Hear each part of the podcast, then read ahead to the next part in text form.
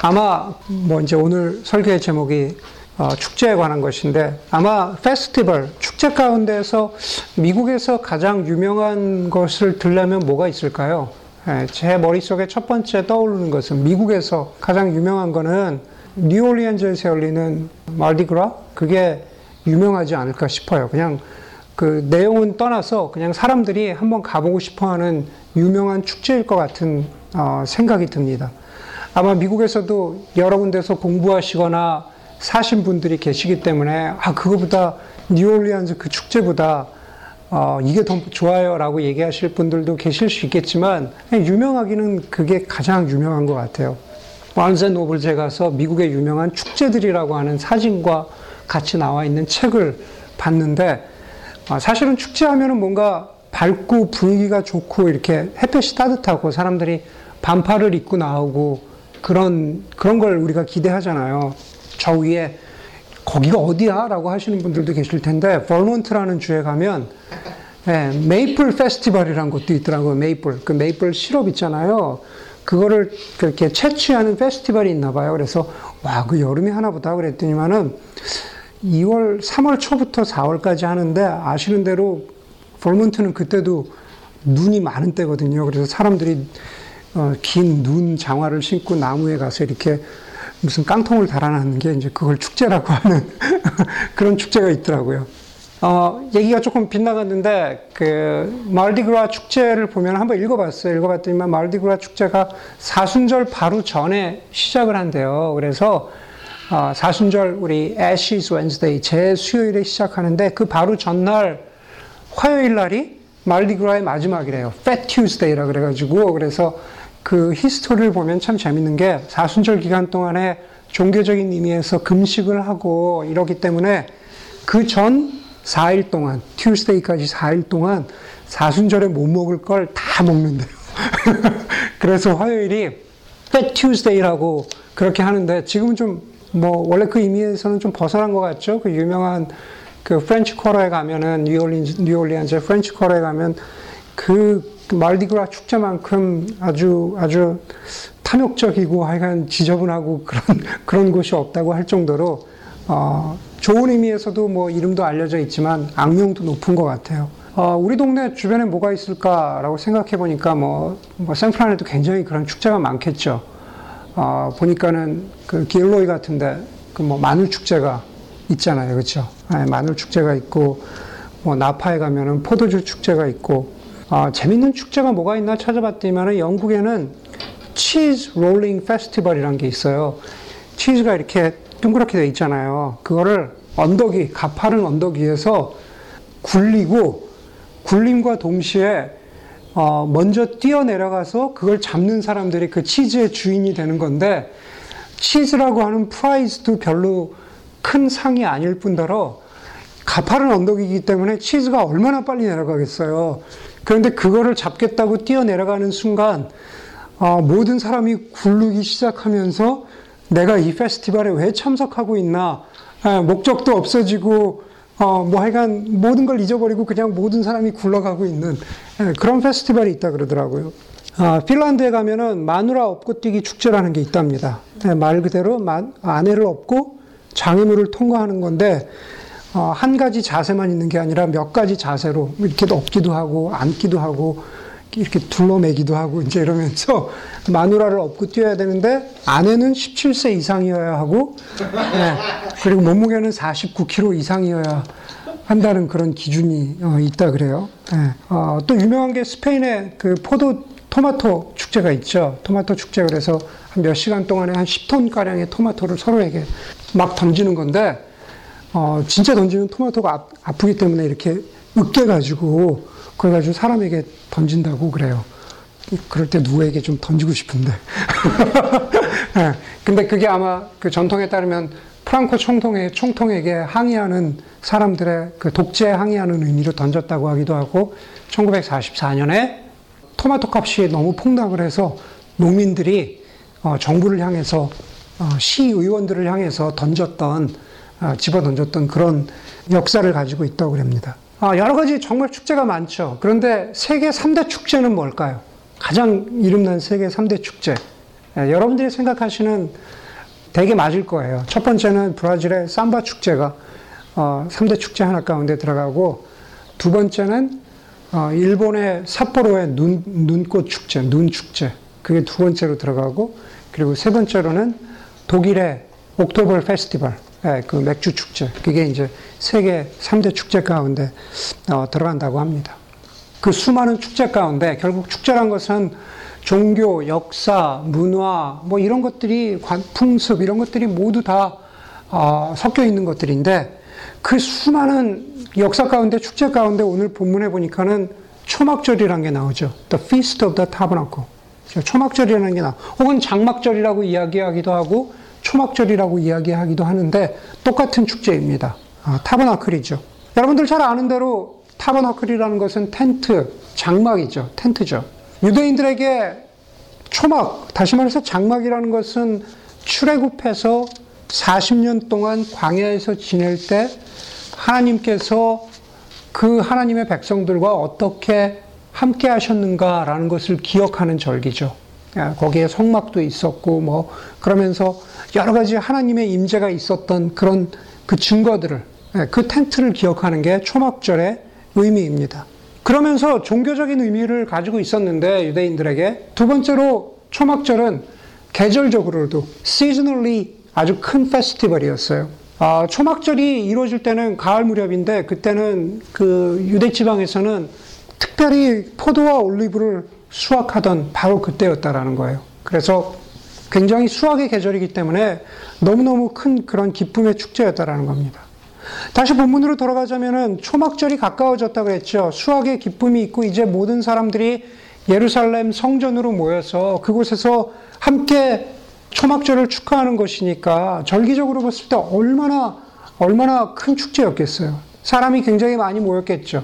장사꾼에서부터 뭐, 뭐, 여러 음식을 파는 사람들, 장사꾼, 자기를 과시하기 위해서 모였던 뭐 여러 가지 사람들, 뭐 마술사도 있었을 것이고, 물건을 파는 사람도 있었을 것이고, 그리고 소매치기도 심지어 있었을 것이고, 그리고 그곳에 자기를 알리기 위해서 있었던 무슨 뭐 예언자, 예언자 같은 사람들, 그런 사람들이 얼마나 많이 있었을까라는 것을 생각해 보면은, 어, 세상은 수천 년 전의 페스티벌이나 지금의 우리가 이 동네에서 만나는 페스티벌이나 크게 다르지 않다라는 생각을 아, 해보게 됩니다. 다시 말해서 사람이 무엇인가 해보려면 사람이 많은 곳으로 가야 한다라는 게 그게 당연한 것 같아요. 오늘 본문도 마찬가지입니다. 3절을 보니까는 예수의 형제들이 예수님께 말합니다. 형님은 여기에서 떠나 유대로 가셔서 거기에 있는 형님의 제자들도 형님이 하게 하는 일을 보십시오. 6절의 마지막은 예수님께서 우리가 계속 아는 대로 오병이어의 기적을 베풀고 그 이후에 있었던 생명의 떡, 생명의 피라는 그 메시지 때문에 유대인들로부터 죽음의 위협을 받는 것으로 끝나고 있는 것을 보게 됩니다. 그런데 이제 7절을 시작하면서 남쪽 유다 땅 예루살렘으로 가서 그곳 회당과 성전에서 사람들이 많이 모였을 때 오병이어와 같은 기적을 베풀고 사람들로 하여금 형님이 모세와 같은 선지자입니다. 라고 그렇게 사람들이 좀 많이 모였을 때, 축제니까, 사람들이 많이 모였을 때 형님을 좀 그렇게 믿게 하십시오. 형님이 정말 대단하고 위대한 사람입니다. 라고 좀 보여주십시오. 라고 그렇게 동생들이 부탁하는 거죠. 그러면서 4절에 이렇게 덧붙입니다. 알려지기를 바라면서 숨어서 일하는 사람이 없습니다. 형님은 이런 일을 하는 바에는 자기를 세상에 드러내십시오. 그럽니다. 예, 형님이 정말 이 말씀을 전하기를 원한다면 자기를 드러내십시오. 세상에 드러내십시오. 그러는 겁니다. 요즘 세대를 여러 가지 세대로 표현하는데 요즘 세대를 뭐라고 뭐그 아이젠 그렇게 표현, 표현하죠. 네, 뭐 I generation, iGen이라고 어, 표현을 하기도 하는데 그 iGen을 위한 사역을 어떻게 해야 하는가 하는 기사를 어, 얼마 전에 읽었습니다. 시카고에 있는 저명한 신학자인 스캇 그 맥나이트라는 분이 쓰신 그 article이었는데 아, 그분이 쓴 그 article에서 지금 이 세대 가운데 제가 찾아보지 못했어요. 그분의 말을 그대로 옮기자면 지금 이 세대 가운데 가장 존경받는 아마 sociologist겠죠. 그 sociology 그 학자일 텐데 그 generation에 관해서 연구하는 제프리 아넷이라는 분의 연구 결, 결과를 이 스캇 맥나이트 어, 인용을 했습니다. 아, 거기에 따르면은 이 generation 거기 표현대로 하면 emerging adulthood 저 I 제너레이션이니까 emerging adulthood에 대해서 요약한 다섯 가지 포인트가 있었는데 제 주목을 끄는 것은 아, 두 가지였습니다. 그 두 가지를 갖다가 그대로 옮겨보자면은 첫 번째는 they are exploring their own identity in love and work. 예, 다시 말해서 자신들의 아이덴티티를 뭐 사랑과 일에서 찾는다라는 그거였습니다. 두 번째 것도 비슷해요. They are driven by endless possibility.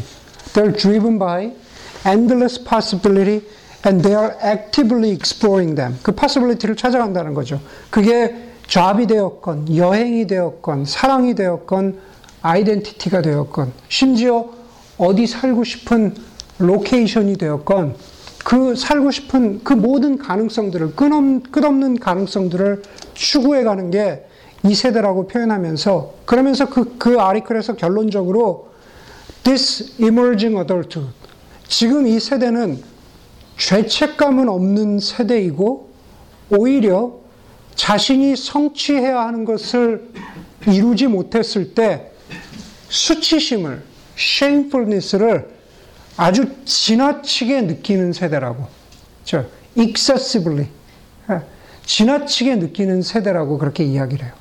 다시 말해서 요즘 세대, 뭐, 뭐, 요즘 세대라고 하니까 되게 거리감이 있는데, 예, 거기서 이야기하는 emerging adulthood는 죄책감이 없다는 거예요. guilty feeling이 예전 세대에 비해서 훨씬 없다는 겁니다. 그렇지만, shamefulness는 많은데, 그 shamefulness를 느끼는 excessive shamefulness의 그 배경이 뭐냐면, 바로 자기가 어떤 것을 이루지 못했기 때문에, 그것 때문에 shamefulness를 많이 갖는다는 겁니다. 그 article에서 제 주목을 끌었던 그 재밌는 게 shamefulness와 관련돼서 주목을 끌었던 게 뭐냐면 미국 교육은 너무 self-esteem을 강조한다라는 거예요.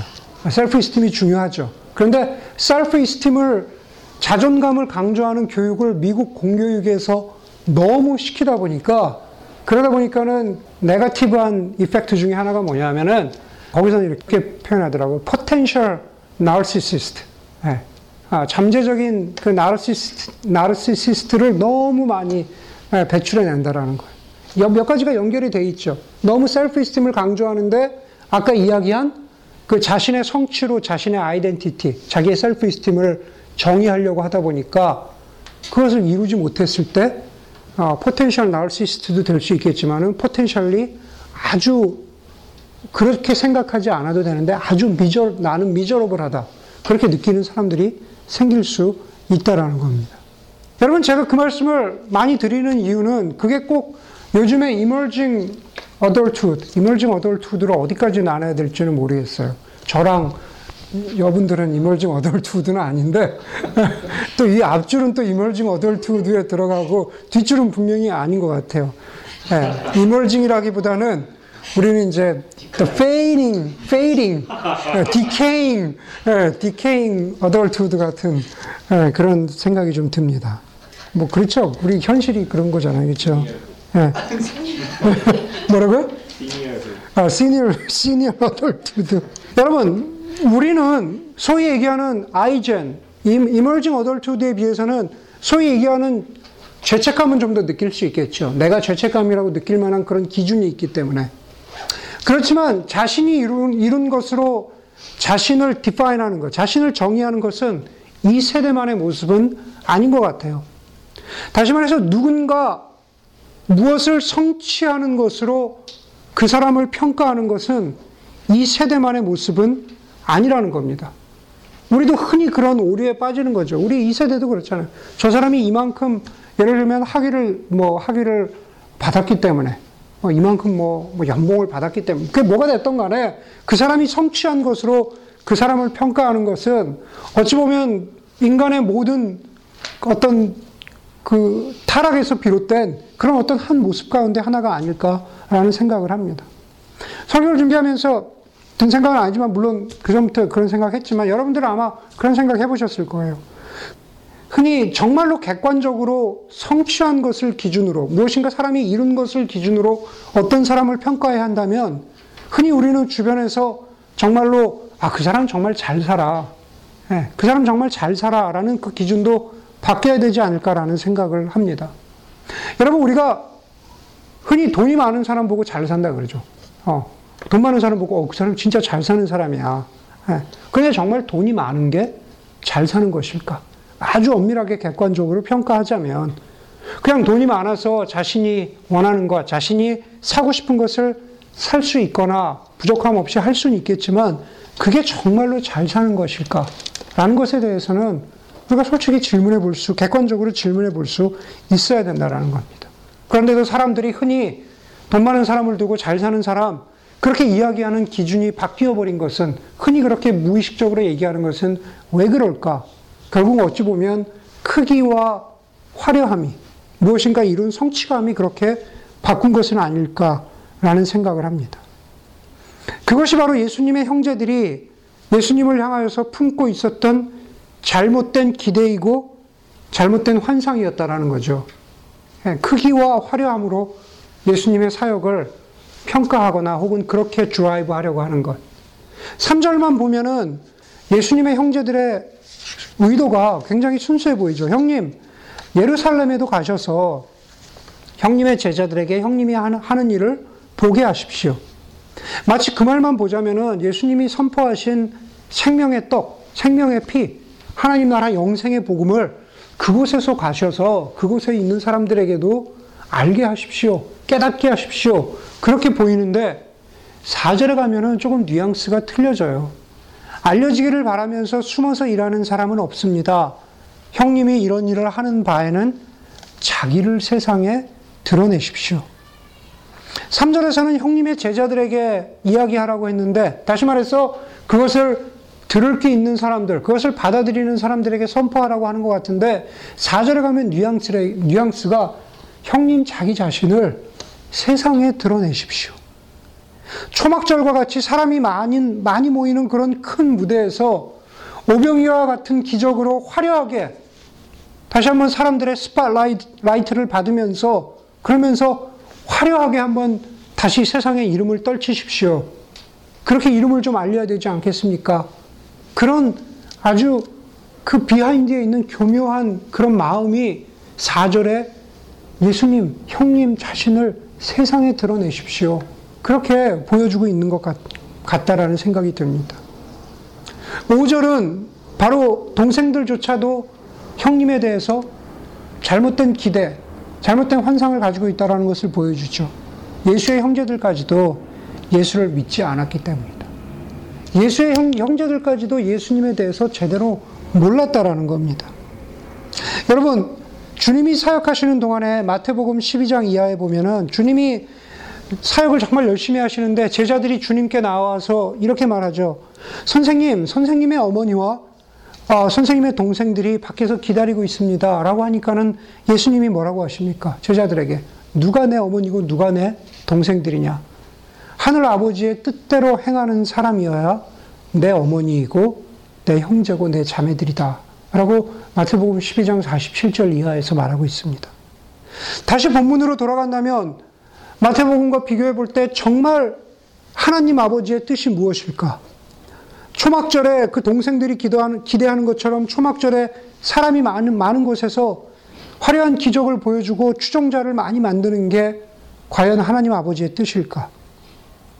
다음 주에 나오는 본문이지만 오늘 설교와 연관되는 구절 한 구절만 보려고 합니다. 그것은 바로 10절이죠. 10절에 보니까는 이렇게 말합니다. 그러나 예수의 형제들이 명절을 지키러 올라간 뒤에 예수께서도 아무도 모르게 올라가셨다 그러죠. 예수의 형제들이 초막절을 지키러 올라간 다음에 나는 안 가겠다고 하셨는데 곧바로 이어서 아무도 모르게 올라가셨다 그래요. 드러내라는 세상에 자기를 드러내라는 형제들의 요청과는 거꾸로 거꾸로 형 예수님께서는 아무도 모르게 심지어 올라가는 일조차도 아무도 모르게 올라가셨습니다. 형제들이 요청한 이런 일은 화려한 퍼포먼스이지만 예수님이 하시는 이런 일은 하나님 나라의 복음을 겸손하게 낮은 자리에서 전하고 거기에 맞는 합당한 삶을 살아가는 거죠. 복음을 전하고 그 복음에 합당한 삶을 살아가는 것이 어떤 것이라는 것을 우리가 이해하는 것이 잘 믿고 이해하는 것이 참 중요합니다. 여러분 모든 복음서가 그렇지만 특별히 요한복음은 굉장히 배타적으로 보여요. 예, 익스클루시브하다 그러죠. 되게 배타적으로 보입니다. 그렇게 보이는 예수님의 선포가 예수님의 프로클레임이 계속 이어지죠. 가장 대표적으로 그런 거죠. 나는 길이요 진리요 생명이다. 나로 말미암지 않고는 하나님께로 올 사람이 없다. 얼마나 배타적입니까? 어?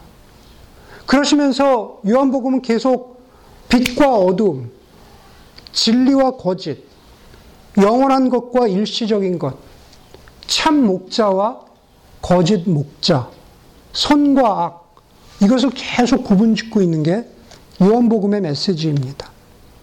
오늘 본문에서도 배타적으로 보여줄 수 있는 말씀이 있습니다. 7절에 보니까는 이렇게 이야기하죠.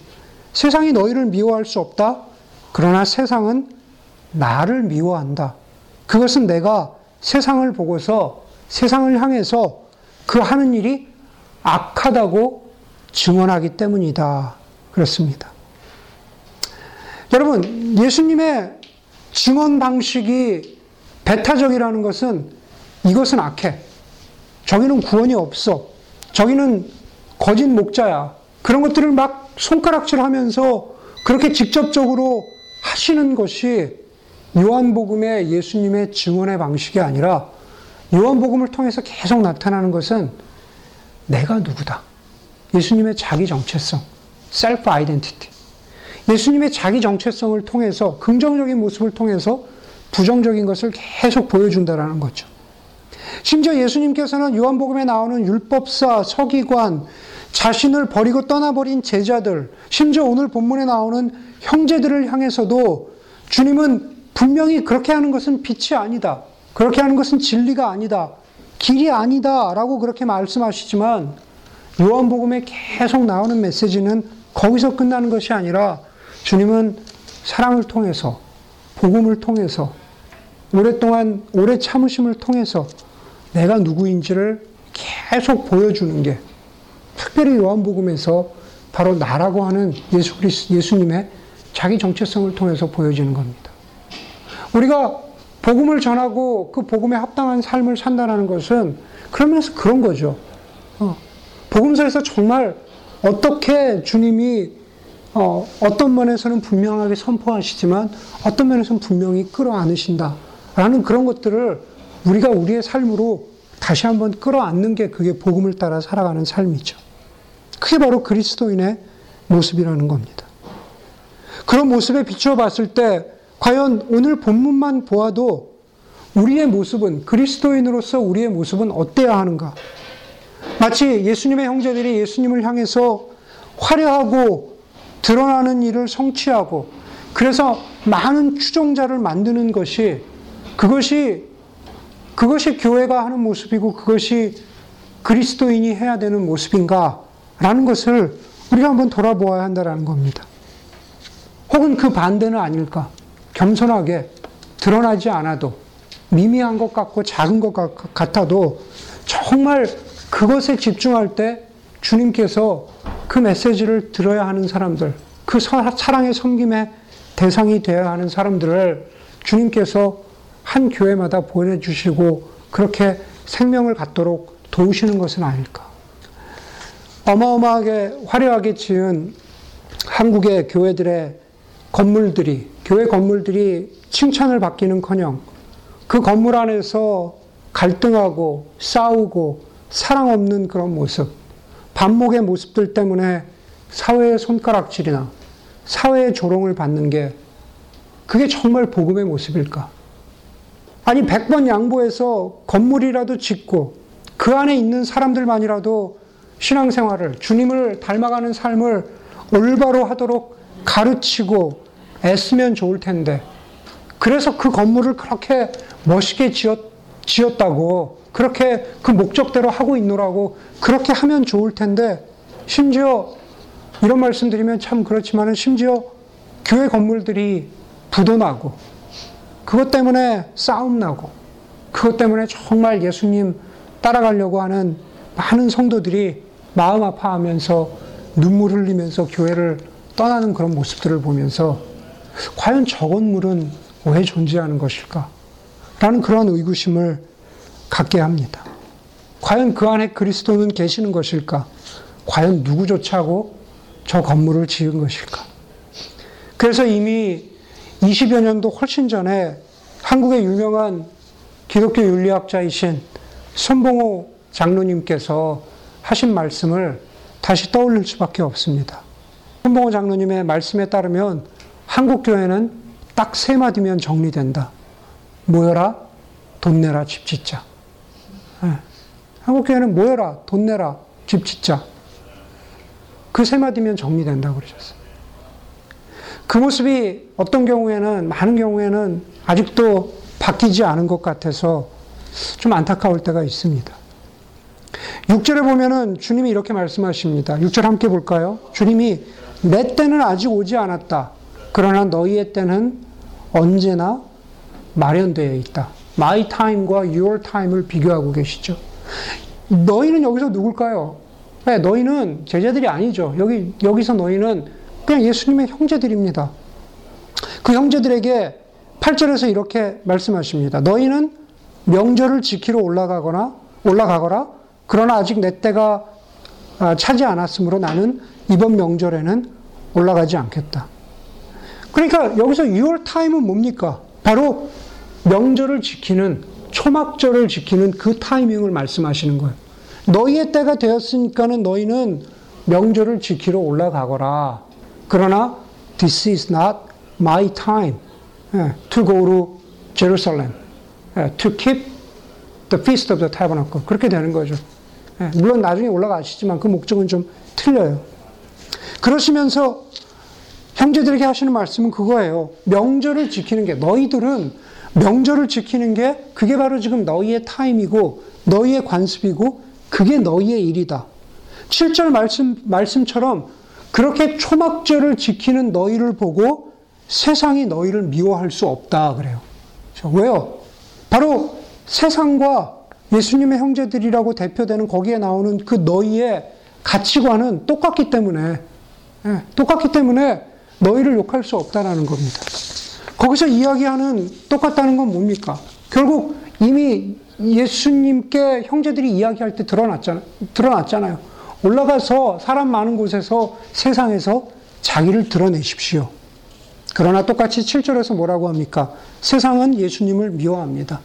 예수님이 전하시는 복음의 가치, 예수님이 심지어 그 복음의 가치를 전하시는 그 방법도 세상의 것과는 반대되기 때문에 세상은 예수님을 미워한다. 세상은 예수님과 반대될 수밖에 없다. 라고 그렇게 7절은 말하는 겁니다. 예수님께서 나는 이번 명절에 올라가지 않겠다 라고 하신 것은 바로 세상의 가치에 그 저항하는 모습이죠. 네, 저항하는 모습이에요. 구절에 보니까는 그 저항의 모습을 이렇게 말합니다. 예수께서는 그냥 갈릴리에 머물러 계셨다. 저는 이 구절이 굉장히 중요하다고 봅니다. 여기서 특히나 한국말로 제가 그 영어 성경에서 정확하게 보진 못했는데 한국말로 그냥 그냥 머물러 계셨다라고 하는 그 그냥은 그냥 평범, 평범한 그냥이 아니라는 겁니다. 굉장한 어떤 저항의 의미를 담고 있는 그냥이죠. 세상을 거스르는 그냥입니다. 아무것도 하지 않고 그냥 머물러 있는 것처럼 보이지만 그것 자체가 그냥 머물러 계신 그것 자체가 얼마나 큰 저항의 몸짓인지를 그것을 우리가 깨달아야 한다라는 겁니다. 예수님께서는 온 몸으로 그 존재, 그, 그, 예수님의 존재 자체로 세상의 화려함과 규모와 성취의 유혹을 그 온몸으로 반대하고 계시는 그런 모습을 보여주고 있는 거죠. 설교를 준비하면서 결국은 우리 교회를 생각해야 되는데 이, 말씀을 보면서 과연 우리 교회에 주시는 메시지가 뭘까라는 것을 아무래도 생각해 보게 됩니다. 결국은 이 모든 메시지를 통해서 우리가 깨달아야 하고 우리가 마음에 새겨야 하는 것은 저는 구절 말씀이라고 봐요. 저는 우리 교회도 그냥 머물러 있는 모습들이 있어야 한다고 봅니다. 그냥 그냥 머물러 있는 모습. 물론 그냥 머물러 있으면 안 되는 모습들이 있죠. 우리 뭐 교회 모임들을 하면서 아 이제 우리 교회가 1년이 돼 가는데 뭔가 새로운 것들을 좀 해봐야 될 것 같아요. 우리가 교회도 알리고 정말 사람들을 적극적으로 좀 어, 복음 전하고 그 사람들을 좀 적극적으로 품고 어, 그 교회 안으로 우리가 도울 수 있는 사람들은 우리 교회 울타리 안으로 우리가 함께 품고 도와주고 격려하고 사람들의 생명을 살리는 바로 그런 일들. 그런 일들은 우리가 그냥 있으면 안 되죠. 여러분 무슨 말, 말씀인지 아시죠? 그렇죠? 그런 일들은 정말 그냥 있으면 안 됩니다. 혹은 심지어 저와 여러분들이 우리가 한 사람 한 사람이 정말 주님 닮아가려고 애쓰는 모습으로 살려고 하는 것, 그런 것도 그냥 있어서는, 그냥 머물러 있어서는 안 되죠. 그러나, 그런데 여러분, 그냥 머물러 있어도 그 자체가 의미 있는 모습들이 있다고 봅니다. 어, 그냥 있어도. 이런 얘기를 섣불리 하면은 결국 저에게 어 이게 나에게 나중에 짐이 될까? 막 그런 생각이 드는데 그런 생각도 이 뭐냐면 그런 생각도 해봐요. 막 정말 우리 교회가 막 어, 여기 옆에 vineyard 교회처럼 막 교회가 사람들이 숫자가 커지고 막 그랬는데 어, 그때가 돼서도 아, 우리는 그냥 이런 교실에서 예배 드린다. 아, 그냥 이런 오디토리움에서 우리는 정말 교회 건물 같지 않고 우리는 그냥 이런 곳에서 예배 드립니다. 그냥 불편해도 그냥 여기에 머물러 있겠습니다. 라고 정말 교회가 그런 곳에 있어서 나중에 지금 그렇게 하자는 게 아니라 어, 지금 예배 끝나고 다 투표하세요. 이제 우리는 그런 건물 안 갖겠습니다. 이렇게 하라는 게 아니라 정말 교회가 기도하면서 그럴 수 있다면 그렇게 그냥 머물러 있는 모습도 예수님이 보여주신 것처럼 그것 자체가 어찌 보면은 우리의 저항의 모습일 수 있다라는 겁니다. 나중에 돼서 뭐, 아, 필요하면은 뭐 건물도 있어야겠죠. 필요하면 뭐도 있어야겠죠. 그러지 말고, 아, 정말 그냥, 그냥 머물러 있다가 사람들이 너무 많아지면 이 중에서 사역자 나오면은 또 이렇게 개척하라고 나가고, 어? 뭐 이제 이러면서 좀 그런 모습을 우리가 좀 그냥 그대로 그냥 이 모습을 킵하고 있는 것도 좋지 않을까. 주보도 그냥, 주보도 그냥, 주보도 그냥 이렇게 가지고 있고, 어?